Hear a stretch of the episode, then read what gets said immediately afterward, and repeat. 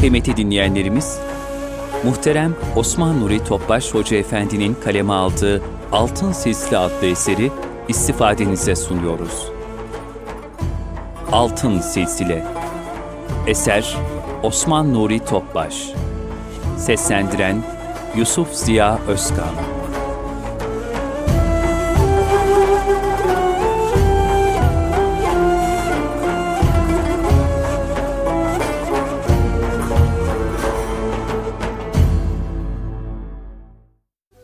Sürekli hüzünlü ve daima tefekkür halindeydi. Onun için rahatlık söz konusu değildi. İhtiyaç olmadıkça konuşmazdı. Daha çok sükut halinde bulunurdu. Efendimiz sallallahu aleyhi ve sellem de Rabbim bana sükutumun tefekkür olmasını emretti buyururdu. Tabiinden Ata rahmetullahi aleyh Allah Resulü'nün kalbi rikkatine ve tefekkür ufkuna dair bir manzarayı şöyle nakleder. Hz. Ayşe radıyallahu anhaya Allah Resulü sallallahu aleyhi ve sellem'de gördüğün en şaşırtıcı hali bana haber verir misin diye sordum. Ayşe validemiz radıyallahu anha, onun hangi hali şaşırtıcı değildi ki dedi. Ve şöyle devam etti. Resulullah sallallahu aleyhi ve sellem bir gece yanıma geldikten sonra bana, Ey Ayşe! izin verirsen geceyi Rabbime ibadet ederek geçireyim buyurdu.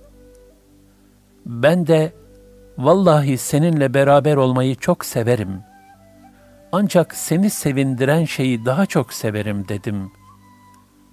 Sonra kalktı, güzelce abdest aldı ve namaza durdu.'' Ağlıyordu.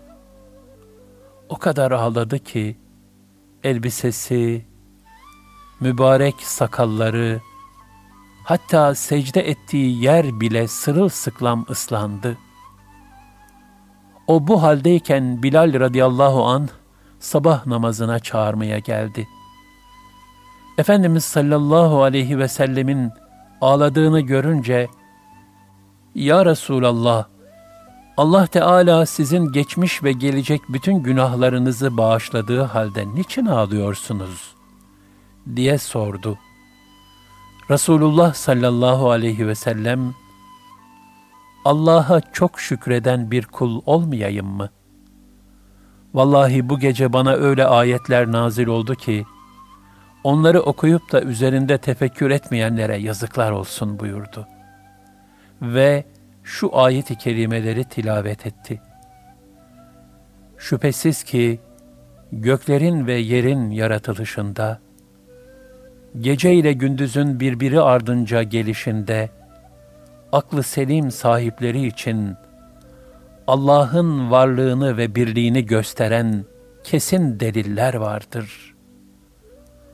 Onlar ayakta dururken, otururken, yanları üzerine yatarken, yani her an Allah'ı zikrederler. Göklerin ve yerin yaratılışı hakkında derin derin tefekkür ederler. Ve Rabbimiz, sen bunları boşuna yaratmadın. Seni tesbih ederiz. Bizi cehennem azabından koru derler. Ali İmran 190 191 bu ayet-i kerimeler nazil olduğu gece Resulullah sallallahu aleyhi ve sellem Efendimiz, yıldızları imrendirecek inci taneleri gibi gözyaşları ile sabaha kadar ağlamıştı. Aynı şekilde müminlerin ilahi kudret ve azamet tecellilerini tefekkür ederek dökecekleri gözyaşları da Allah'ın lütfuyla fani gecelerin zineti, kabir karanlıklarının aydınlığı ve inşallah cennet bahçelerinin şebnemleri olacaktır. Hazreti Abbas radıyallahu an 10 yaşlarındaki oğlunu Resulullah sallallahu aleyhi ve sellem Efendimizin teheccüd namazını öğrenmek üzere teyzesi Meymune validemizin odasına göndermişti. İbn Abbas radıyallahu anhuma hadisenin devamını şöyle anlatır. Gece teyzem Meymune radıyallahu anhanın odasında kaldım. Allah Resulü sallallahu aleyhi ve sellem ailesiyle bir müddet sohbet ettikten sonra istirahate çekildi. Gecenin son üçte biri olunca kalktı. Bir müddet semaya bakarak tefekkür etti. Sonra da Ali İmran suresinin 190. ayeti kerimesini tilavet etti. Diğer bir rivayette de şu ifadeler yer alır. Gecenin yarısı veya ondan az öncesi ya da az sonrası olunca Resulullah sallallahu aleyhi ve sellem Efendimiz uyandı. Oturup elleriyle yüzünden uykuyu sildi. Ali İmran suresinin son on ayetini okudu. Sonra kalkıp su kırbasına yöneldi ve güzelce abdest aldı.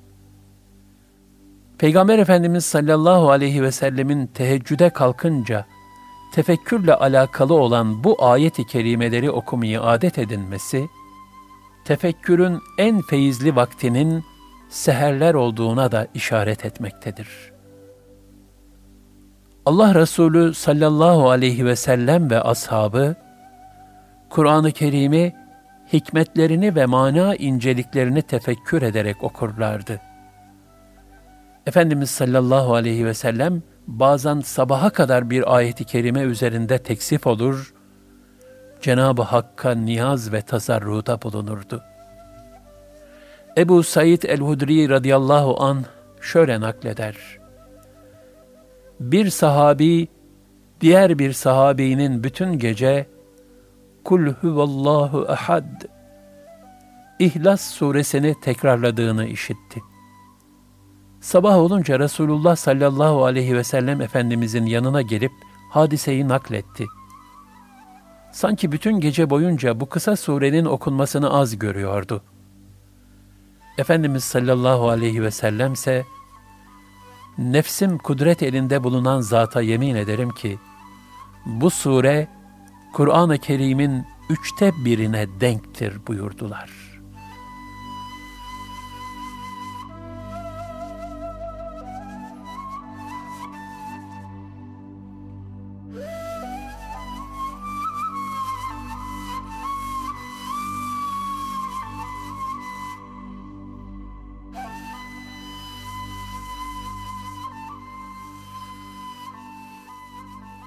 Tefekkür-i mevt Ölümü tefekkür etmek Resulullah sallallahu aleyhi ve sellem Efendimiz, dünyanın faniliğini hiç unutmazdı. Şöyle buyururdu, Ahirete göre dünya, sizden birinizin parmağını denize daldırmasına benzer. O kişi parmağının ne kadarcık suyla döndüğüne baksın.'' Abdullah bin Mesud radıyallahu an şöyle der. Resulullah sallallahu aleyhi ve sellem bir hasır üzerinde yatıp uyumuştu.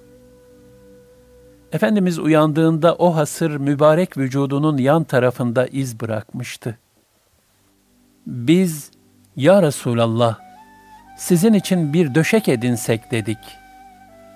Bunun üzerine Resul-i Ekrem sallallahu aleyhi ve sellem Efendimiz, benim dünya ile ne alakam var ki?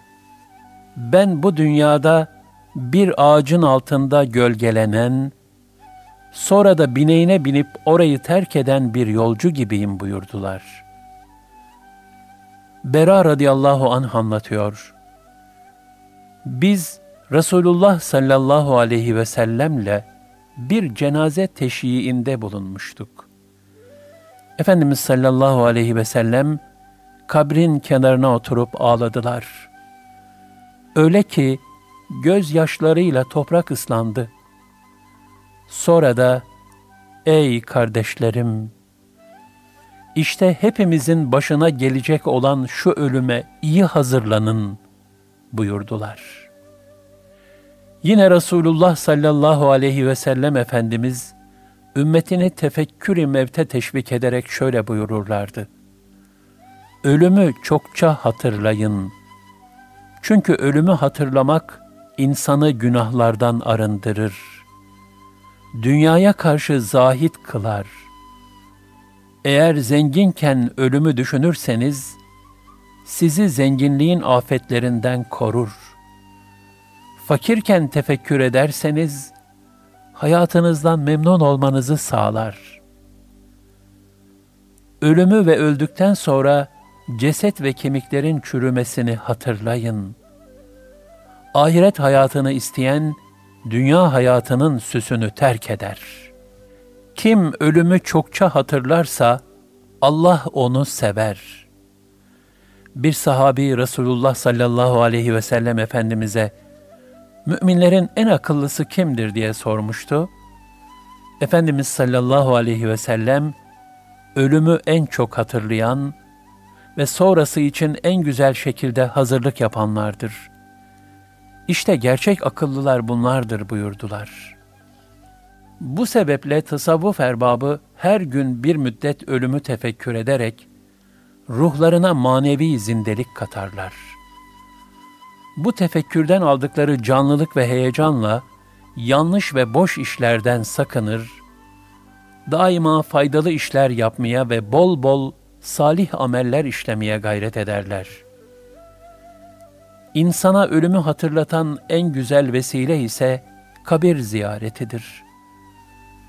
Resulullah sallallahu aleyhi ve sellem Efendimiz şöyle buyurmuştur. Ben size kabir ziyaretini yasaklamıştım.'' artık şimdi ziyaret edebilirsiniz. Çünkü kabir ziyareti size ahireti hatırlatır. Allah Resulü sallallahu aleyhi ve sellem, Bakı kabristanındaki ashabını ve Uhud şehitlerini sık sık ziyaret ederdi. Hz. Ayşe radıyallahu anha validemizin ifadesine göre Efendimiz sallallahu aleyhi ve sellem, kendisinin yanında kaldığı her gecenin son kısmında Bakı kabristanına gider, oradakilere selam verip dua ederdi. Hatta bir gece Cebrail aleyhisselam Peygamber Efendimiz'e gelip Rabbin Bakı ehline gidip onlar için istiğfar etmeni emrediyor buyurmuştur. Efendimiz sallallahu aleyhi ve sellem de hemen bu emre icabet edip Cennetül Bakı'yı ziyaret etmiştir. Abdullah bin Ebi Ferve radıyallahu an şöyle anlatır. Nebi sallallahu aleyhi ve sellem Uhud'daki şehitlerin kabirlerini ziyaret etti ve şöyle buyurdu. Allah'ım kulun ve peygamberin bunların hakiki şehit olduğuna şahitlik eder.'' Ve kıyamete kadar kim bu şehitleri ziyaret eder de selam verirse, onlar da o ziyaretçinin selamına karşılık verirler. Tabiinin büyüklerinden İmam Şabi rahmetullahi aleyh şöyle der. Ensarın yakınlarından biri vefat ettiğinde, sık sık kabrini ziyaret eder, yanında Kur'an okurlardı. Şunu da bilhassa ifade etmek gerekir ki, Allah Resulü sallallahu aleyhi ve sellem Efendimizin ibadet hayatını teşkil eden her hususta devamlılık esastı.